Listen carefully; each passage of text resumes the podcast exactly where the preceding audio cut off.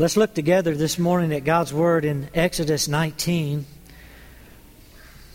We did the first eight verses last week.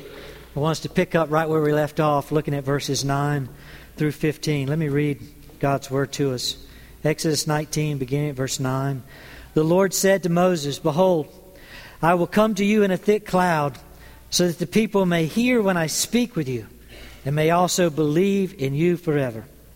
Then Moses told the world, told the words of the people to the Lord.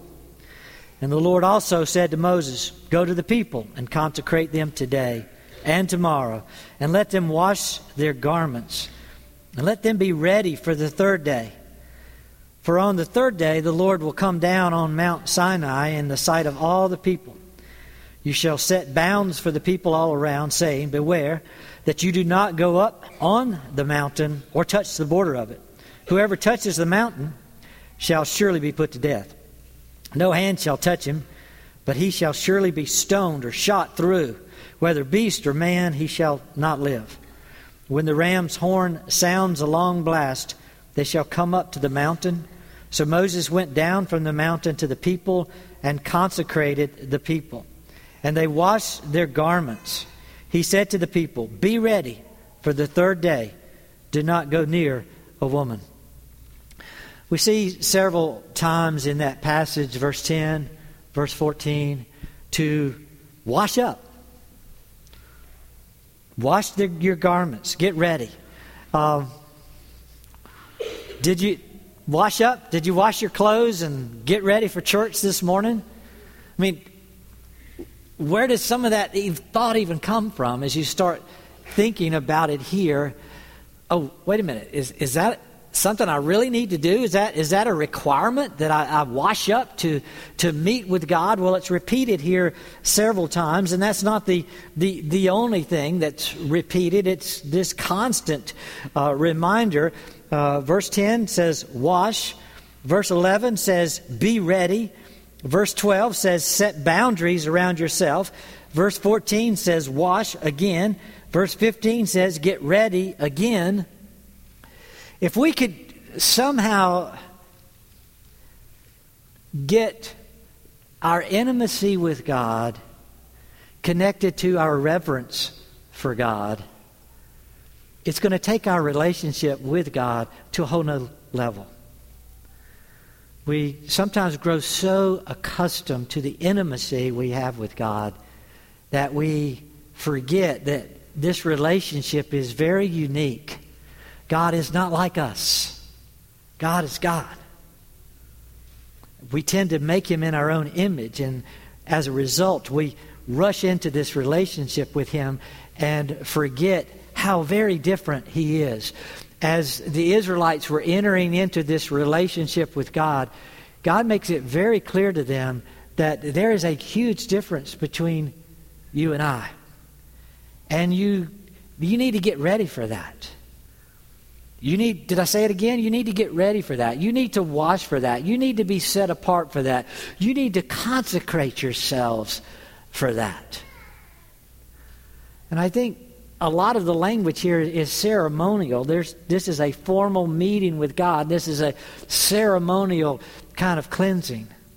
But spiritually, it's the same as we think about preparing our hearts. You know, it might it might help to remember. You go back to uh, Exodus chapter three. I shared this last week that Mount Sinai was the very place God met with Moses, which is strategic in that he tells Moses at that place, I'm going to send you to, into Egypt, and I'm going to let you be the leader. You're going to get the people, and you're going to bring them right back here. So Moses has already scouted out the area. He's had to walk it a couple times. He knew where he was taking them because he had already been there. And God had already met him there. But when God did meet him there, you go back to Exodus 3, verse 12, and you, you remember this uh, burning bush story. Uh, well, not verse, uh, I forget what verse I just told you. Verse 5, he says, Then he said to him, Do not come near here. It's like, wait a minute. The previous verse, God speaks. Moses, Moses, Moses kind of gets up, starts, no, no, no, stop. Don't come near here. Remove your sandals from your feet, For the place on which you are standing is holy ground. So Moses has already been introduced to this relationship with God that when we get to chapter 19, he's, he gets it. He's introducing all of the people. You got to do what I had to do. When I entered into this time with God, this formal meeting with God, I had to take off my shoes. I had to wash up as good as I could in the place that I was at the time. I had to recognize that God's not like me. God says, the ground that I stand upon is holy. In other words, if God shows up, holiness shows up. And that's something none of us are familiar with. We are finite, sinful creatures. Not a one of us has ever stumbled upon holiness. It's not in the mess and muck of life. It doesn't just show up. In, we don't plan it, we don't get there by accident. If we walk through our normal day, through our normal lives, we are walking a sinful path, and holiness has to show up. We don't create it, we don't stumble upon it. When God comes down, holiness shows up. And he says, You need to be ready for that.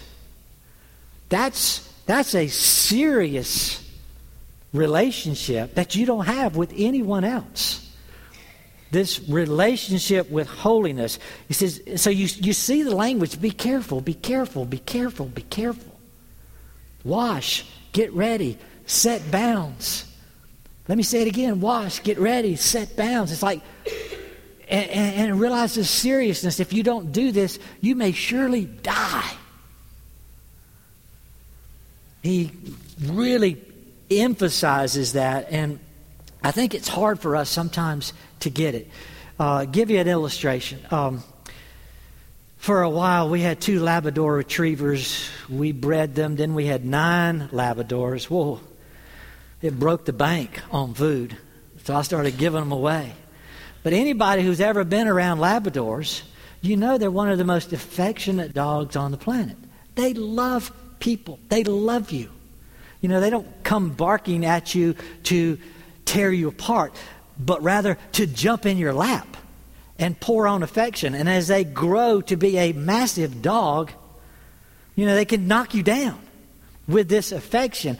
They never, got, one of the things I noticed about my dogs, I don't know about yours, that they never once gave any thought to the fact that their feet might be muddy. Not once. You know, as I'm getting ready for church, coming to church, and I want to go out there and just pet the dog. Oh, you know, they're going to just bowl me down. There's mud everywhere, you know, if it's been raining or whatever. They're outside dogs. How much of our life is like that? Do we realize when we go to God, there's mud on our hands, in our lives, and we want to embrace and be affectionate with Him who is pure, clean, righteous, without spot, without blemish, completely, perfectly holy. How do you connect the two entities? A sinful being with a holy being. Now, like I said, if we can get that, changes everything. Now, of course, before I even get into the text and you begin to see it there more, I'll go ahead and spill the beans. We, we know the New Testament come, is coming. We know Christ is coming. This is the reason, one of the reasons we need Christ between us and God. And this is why we need the cleansing blood of Christ, is because we can't approach God without cleansing. Show you a New Testament passage. Look at 1 Timothy chapter 2. Just so you keep it in mind as we go through the Exodus 19. But 1 Timothy chapter 2, beginning at verse 3. this is good and acceptable in the sight of God our Savior, who desires all men to be saved and to come to the knowledge of the truth. For there's one God and one mediator also between God and men, the man Christ Jesus, who gave himself as a ransom for all, the testimony given at the proper time. For this, I was appointed a preacher and an apostle, and I'm telling the truth. I'm not lying as a teacher of the Gentiles in faith and truth. Therefore, I want the men in every place to pray, lifting up, don't miss the word holy, holy hands without wrath and dissension. Now, notice what Paul is saying here. He says, God's our Savior. But for us to get to God, we need a, a go between, we need a mediator. There's only one mediator, there's only one person who can get a sinner to the holy God. That's Christ Jesus.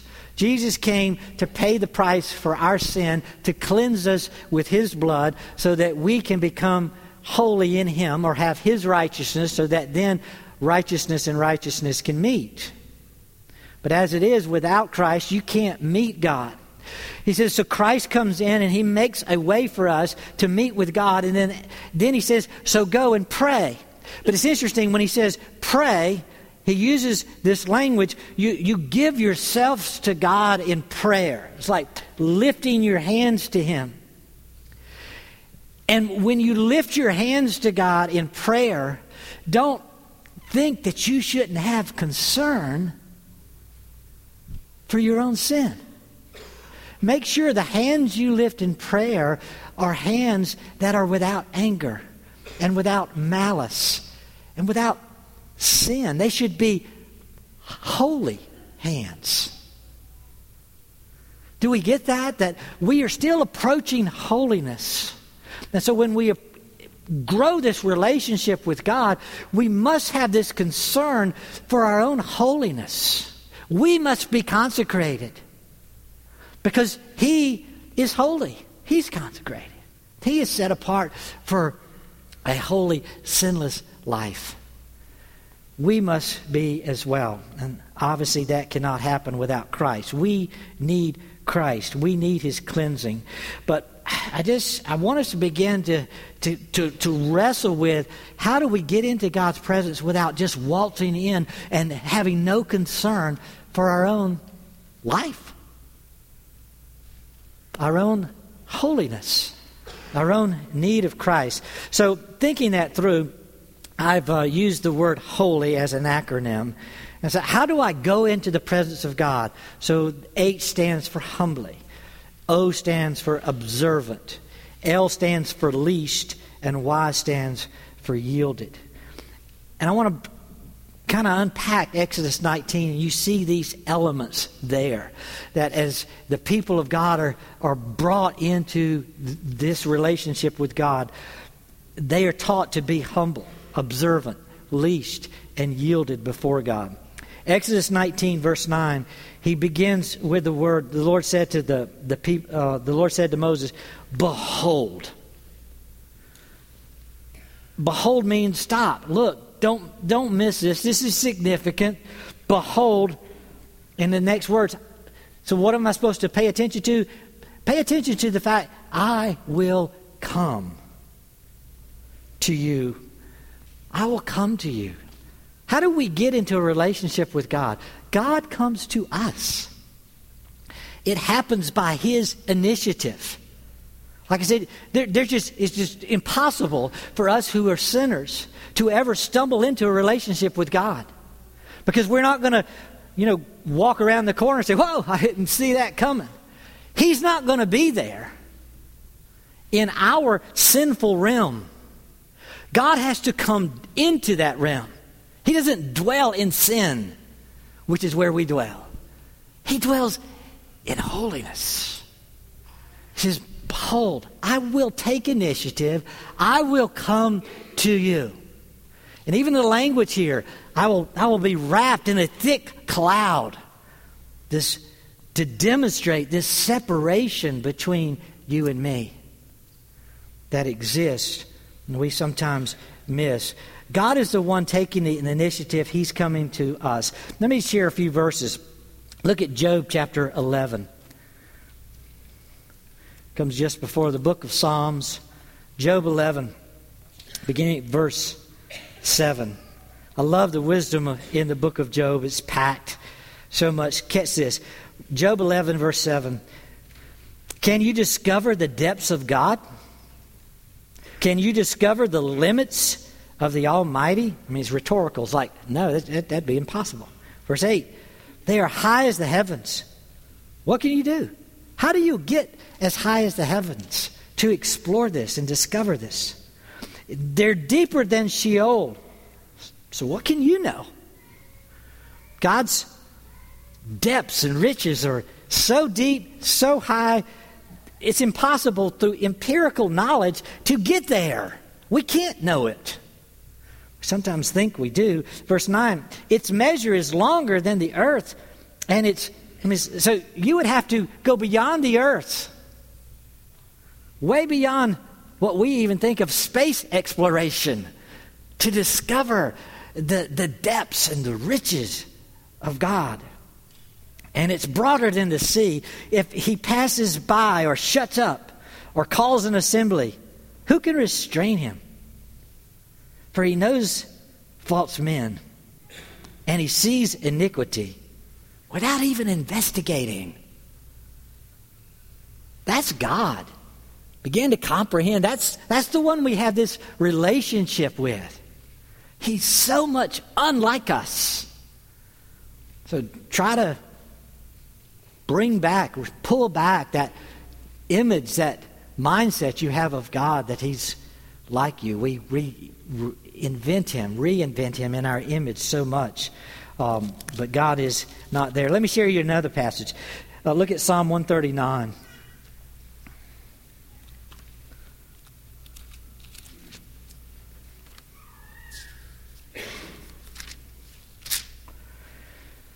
Beginning verse 6. Such knowledge is too wonderful for me. It's too high. I cannot attain it. Now let me back up and see where we just went. Verse 1 to 6. Oh Lord, you've searched me. You know me. You know when I sit down, when I rise up. You understand my thought from afar. You scrutinize my path, my lying down, and are intimately acquainted with all of my ways. Even before there's a word on my tongue, behold, O Lord, you know it all. You have enclosed me behind and before and laid your hand upon me. And then you got to verse 6 like, wow, that knowledge, too wonderful for me. It's too high. I cannot attain it. Look over at Psalm 145, verse 3. Great is the Lord and highly to be praised, and his greatness is unsearchable. That's our God. Behold, you're coming into the presence of somebody whose greatness and his glory is beyond finding out. The depth and the riches of his knowledge is way beyond the scope of anything we can do with all of our advanced technology. We can't get there. So if he's that great, if he's that awesome, if he's that eternal, if he's that measureless, then how should you come before him? Humbly. We're pretty small in this relationship.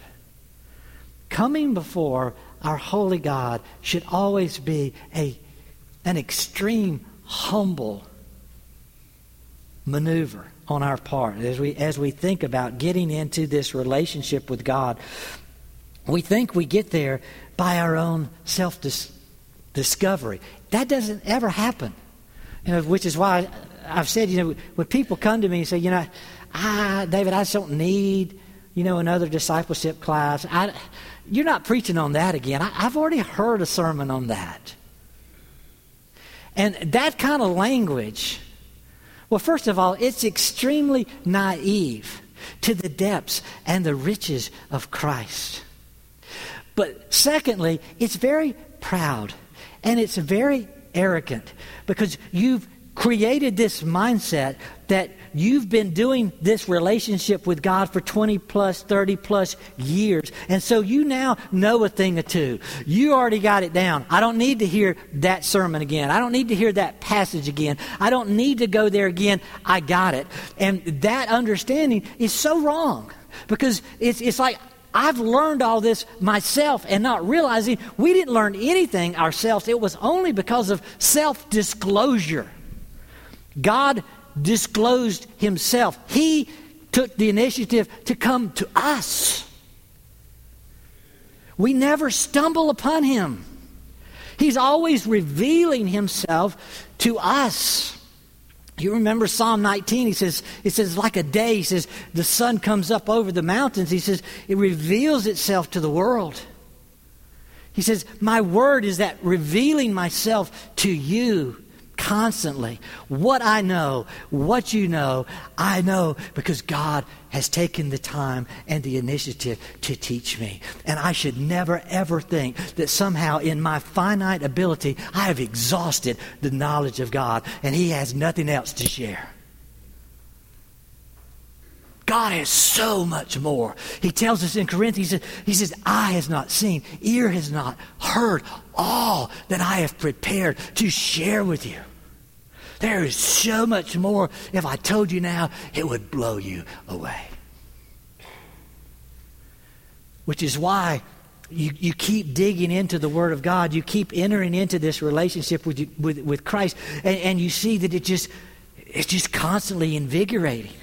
There's just more and more and more. And it, you can't exhaust. There's no way for a finite creature to ever to exhaust in, an infinite being. And he's not just infinite in his being, he's infinite in his actions, he's infinite in every part of his character. And he has all of it in absolute perfection without sin. So see that in this relationship God is bringing the Israelites into. He says, Behold, I'm coming to you. That's pretty significant. You need to stop and look at that, he says. I'll be in a thick cloud, but I am speaking to you. And that changes everything. It changes how we live. We should live humbly, that we are the ones who've been approached by a holy God and invited to join a relationship with Him. Second, I want us to see not only should we be humbly uh, before him, but we should be so observant. Verse 12 and 13, he says, You shall set bounds for the people all around, saying, Beware, don't, don't go up on the mountain or touch the border. Whoever touches the mountain will surely be put to death. No hand shall touch him, but he shall surely be stoned or shot through. Now, whether beast or man, you think about that.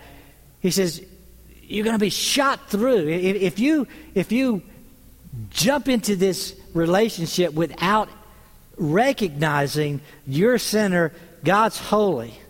So you don't come in humbly. You are not observant to, to, to, to think through what's about to happen here. It says, you become so profane. You become so detestable. Not only should you die, but you should die by people shooting you through with an arrow or dropping stones on your head from the top of the cliff. You have become so detestable, I don't want other people to even touch you. I want them to execute you from a distance by shooting you, throwing stones. That's what's going on here. It says, observe the significance of this relationship with holiness. That to not observe it condemns you. It, it brings us into a state of uh, just total disrespect of who it is uh, we're talking to. Look at Ecclesiastes. Here's one of the clearest passages on, on the subject Ecclesiastes chapter 5.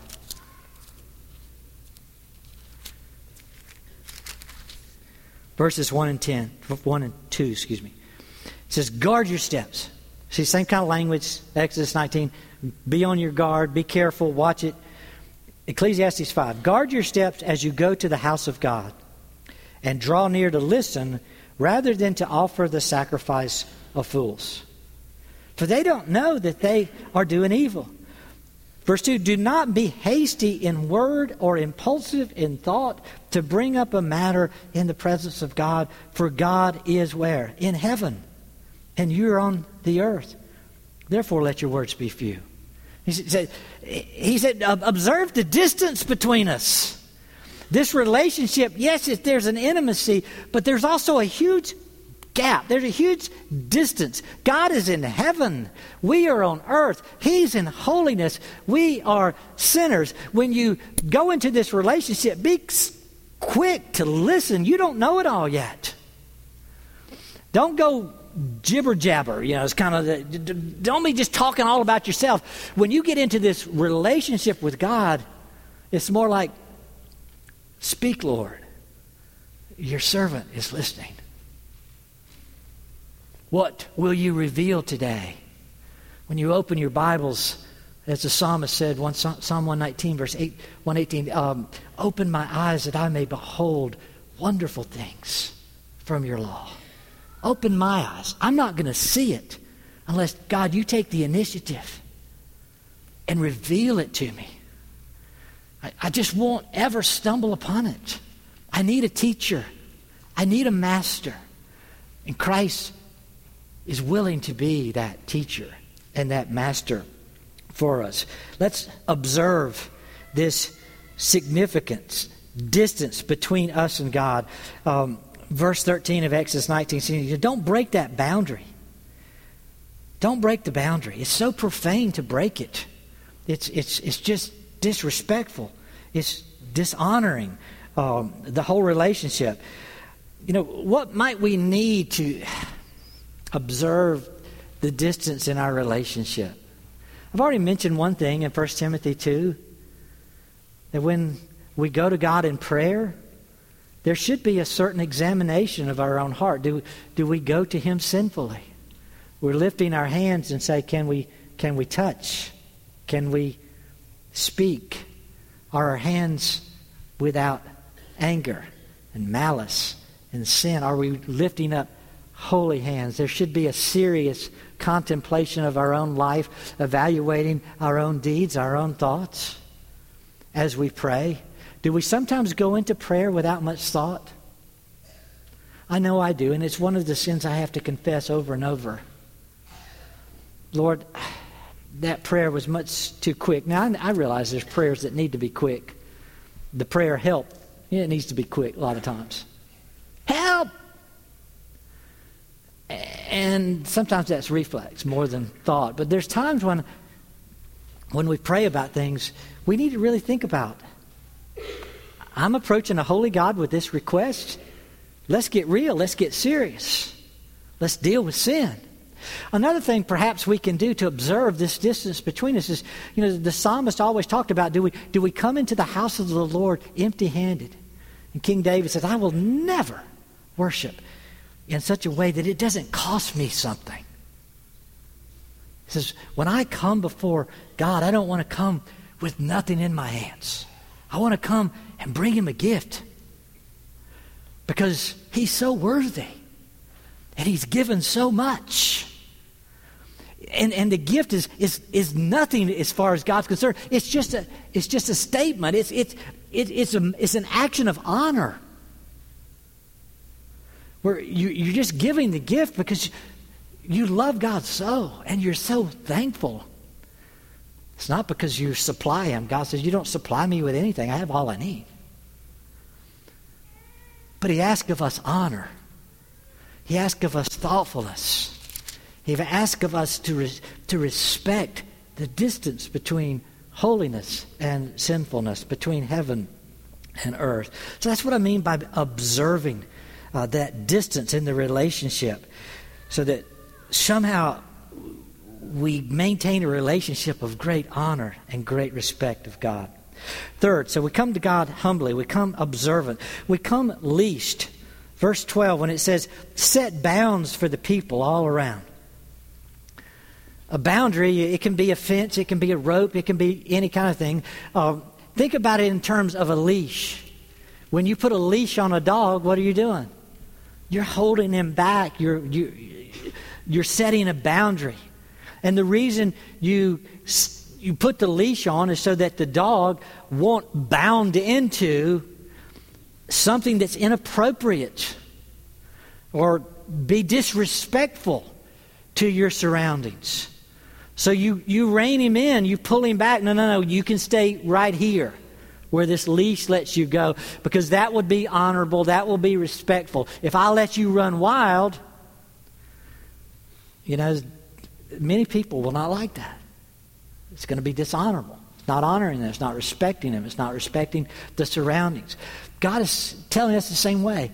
Set bounds, leash yourself so that we don't act in unholy freedom or such familiarity with God that, that we miss it. I, will give you another illustration. Think about it this way. You remember when Queen Esther was raised up to save the Jewish people, and she, the custom was when you went in to talk to the king, you had to get permission.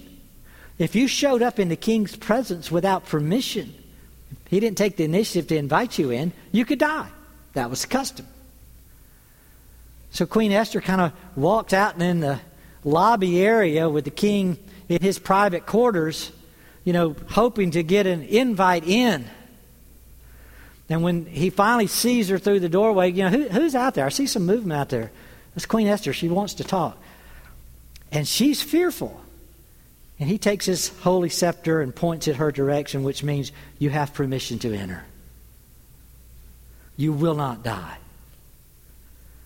We, our culture is similar in that we knock on the doors. Anybody in there? Can I come in? Now, if you just knock and, and enter, it's disrespectful. But we knock and we ask for permission. And I think these boundaries here are something like that. It's like, set these boundaries. So if people understand, and yet, how maybe casual have we become in our relationship with God that we've, we've removed all the boundaries. And we just jump into time with God without thought that there's a, there's a big difference between God and us. We must come through Christ. We must be clothed in his righteousness. We must give thought to that so that we turn from sin and we lift up holy hands, that we're humble, we're observant, we're properly leashed so that it's not dishonoring and it's not disrespectful. Uh, this this idea of of God's our buddy buddy, or I, I, hate the I hate it when people say, you know, I had a talk with the man upstairs. That kind of language is like, he's not a man upstairs. That's too disrespectful. That's too menial for who God really is. When I hear that language, it's like, oh, man, I need to, to help you because you really don't know God. If that's how you refer to him, he's much greater and bigger than you've ever imagined. And you're you you think you're entering into his presence, but you do so with such disrespect for who it is you're seeking to spend time with. Um, I, am I'm, I'm wrestling with how to, to, to, to set the proper boundaries and to, to leash myself. I know I need it. Uh, I set boundaries for myself every day with my cruise control. Does anybody need help with speeding? I, I, let me just take a quick survey. Around this, this facility, the speed limit, if you don't know, is 35, okay? Coming to or from here, has anybody in the past week stayed 35 or less all the way? One person. Another? A few? Okay. Y'all are phenomenal. I have the hardest time with that. I need to be reined in pull it back. Going too fast. I love the cruise control. I set it at 35 and 40. I'm glad it works down there. Because I know I so quickly get up. If the law enforcement officer has a speed trap just ahead, what do you what speed do you drive? The speed limit, right? And it's so comforting if I got that cruise control and the lights light up, I say, ha, it's not me. I got I got a leash. I'm, I'm respectful. I'm honoring the law. Now, if I need to honor the law that's over me, and if I need to honor the people who are around me with a speed leash, how much more do I need to honor the God who is holy? And I come flying into his presence disrespectful of his laws, his commands, his desires, his wishes? How do, how do we think through growing in this relationship with God that we're properly leashed? We're constrained and controlled, subdued by the Word of God. To be acting and thinking and speaking consistent with it. That's what I think is going on here. Understand this relationship is worth that. And then also this fourth word. So we come before God humbly, observant, leashed, and we come yielded. You see over and over this yieldedness to what God wants. Verse 10 consecrate them today and to, tomorrow. Uh, wash their garments. Be ready. Uh, verse 11 let them get ready for the third day, for on the third day the Lord will come down.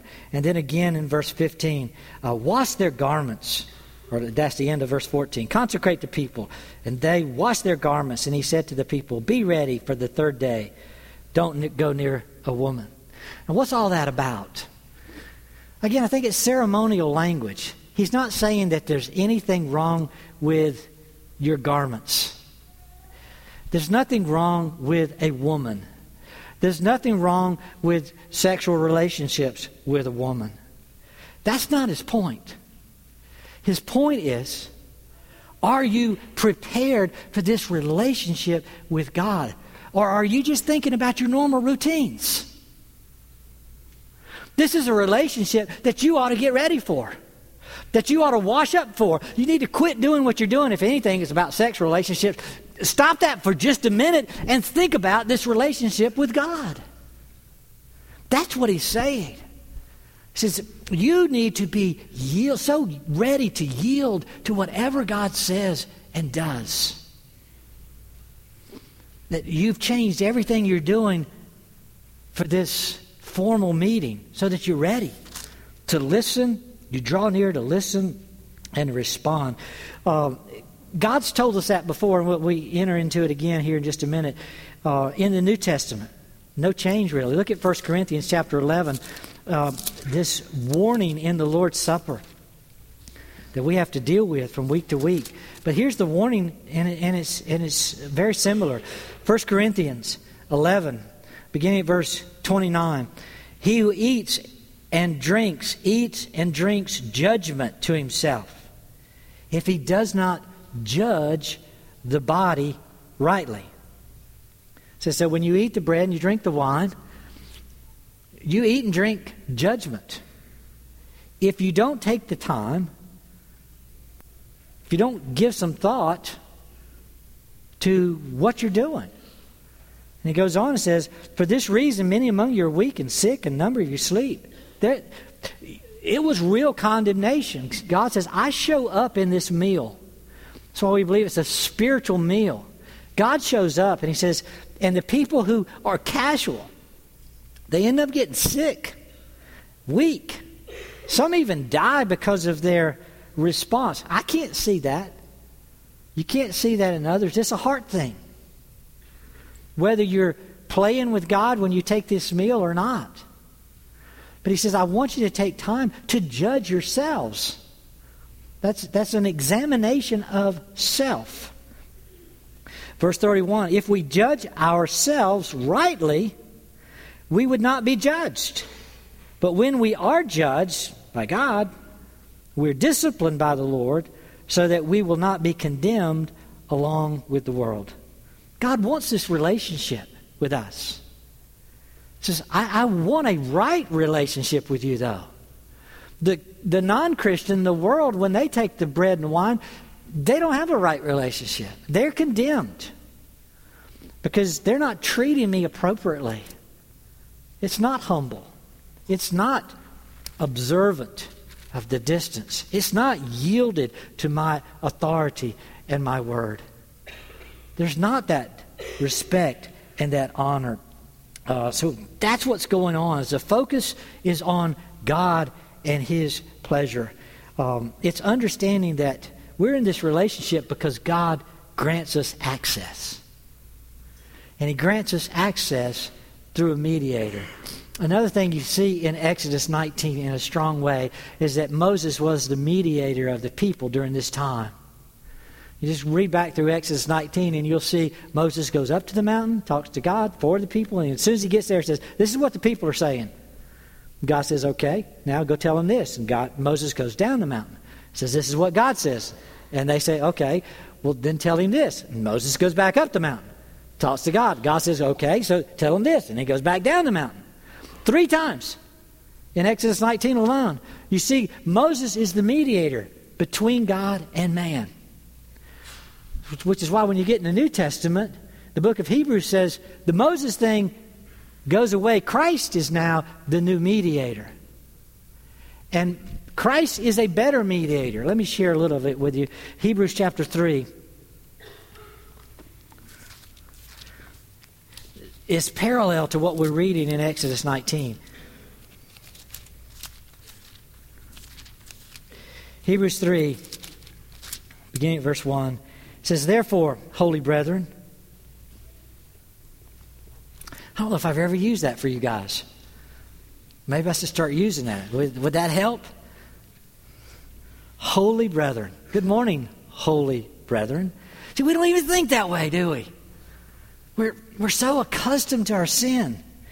Therefore, holy brethren, partakers of a heavenly calling, consider Jesus the apostle and high priest of our confession. He was faithful to him who appointed him, as Moses also was in all his house. For he has been counted worthy of more glory than Moses, by just so much as the builder of the house has more honor than the house. For every house is built by someone, but the builder of all things is God. Now Moses was faithful in all his house as a servant for a testimony of those things which were to be spoken later. But Christ was faithful as a son over his house, whose house we are, if we hold fast our confidence and the boast of our hope firm until the end. Well, he's beginning to show us there this transfer from the building of this relationship with Moses to now in Christ. Uh, jump over to um, uh, Hebrews, let's see, chapter 12. And, and you see uh, it come out strong. Verse 18 to the end. For, for you have not come to a mountain. That's the mountain of Sinai where we are in Exodus 19. You've not come to a mountain that can be touched, and to a blazing fire, and to darkness, and gloom, and whirlwind, and to the blast of a trumpet, and the sound of words, which sound was such that those who heard begged that no further word be spoken to them. So we haven't gotten there yet in Exodus 19, but the next section when God does come down in that thick cloud and he blows the trumpet and the whole place begins to shake, Hebrews is picking up on it. He says, verse 20, they could not bear the command. If even, and here's, we already saw this command. If even a beast touches the mountain, it will be stoned. And so terrible was the sight that Moses says, I am full of fear and trembling. Do you ever come into God's presence with fear and trembling? He says, if you get it, you do. He says, he says they understood when they saw that literal presence of God in the cloud coming down. It was so loud. It was screaming in their ears. And it was so awesome and such the world was shaking in such a way they finally got it. This this rope or fence or whatever it was they built, it was like, I get it now. There's a big difference between God and me. And they realized if they touched the boundary, They would die. They'd be stoned. They'd be killed. They were warned. Verse 22 You've come to Mount Zion, to the city of the living God, the heavenly Jerusalem, and to myriads of angels, to the general assembly and church of the firstborn who are enrolled in heaven, and to God, the judge of all, and to the spirits of the righteous made perfect, and to Jesus, the mediator of a new covenant, and to the sprinkled blood, which speaks better than the blood of Abel. So we need Jesus. We need a mediator. We need to be cleansed. Verse 25 See to it that you do not refuse him who's speaking. For if those did not escape when they refused him who warned them on earth, much less will we escape who turn away from him who warns us from heaven. And his voice shook the earth then, but now he has promised, saying, Yet once more I will shake not only the earth, but also the heaven. This expression, yet once more, denotes the removing of those things which can be shaken, as of created things, so that those things which cannot be shaken may remain. Therefore, since we receive a kingdom which cannot be shaken, let us show gratitude, by which we may offer to God an acceptable service with reverence and awe, for our God is a consuming fire. That's the summary. We still, in the New Testament, in our day, under the new covenant, should go into our time with God with reverence and awe, humbly, yielded, observant. All of that in excellence. Still, the reverence and awe is still there because God is still the same God, a consuming fire. No one gets into this relationship improperly. We can only get into this relationship through Christ, through the mediator, cleansed by Him. You think about this uh, consuming fire aspect of our God. Think about sin as a combustible substance substance. What happens when you take a combustible substance and put it next to fire? I mean, it, it's going to blow up, it's going to burn.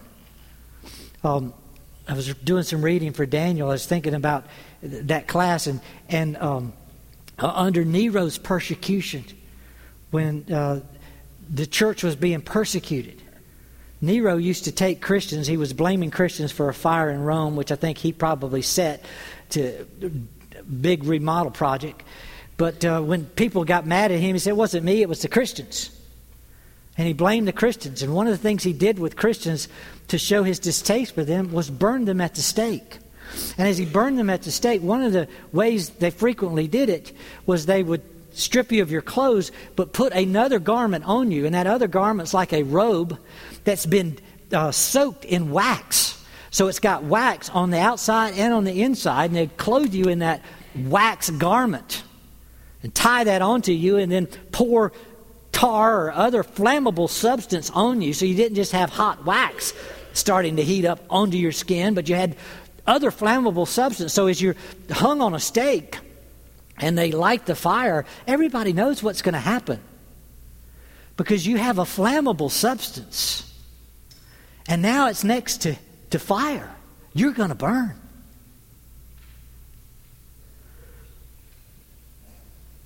And Christ says, no, no, no, no. Let me clothe you in my righteousness. Let me clothe you in a fireproof substance. A substance that can withstand the consuming fire of holiness. Let me cleanse you with my blood so that you become my holy brethren.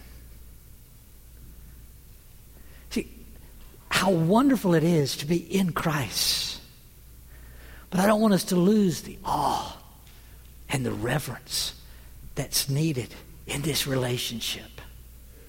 We can't. Says, he says, when we come before this God who is a consuming fire, we come with great gratitude. We were not consumed because we should have been consumed unless God came to us. Let's pray together. Father, thank you for being a God who has set yourself apart to come to us. May we be a people who are constantly striving to set ourselves apart to come to you. May we only come through Christ, realizing we have nothing to merit or earn a way to you. We are in great need of the righteous garments of Christ, lest we be consumed. So we ask that you would clothe us in his righteousness, that you would forgive us of all our sins, that we would be holy as you are holy. For we ask in Jesus' name, amen.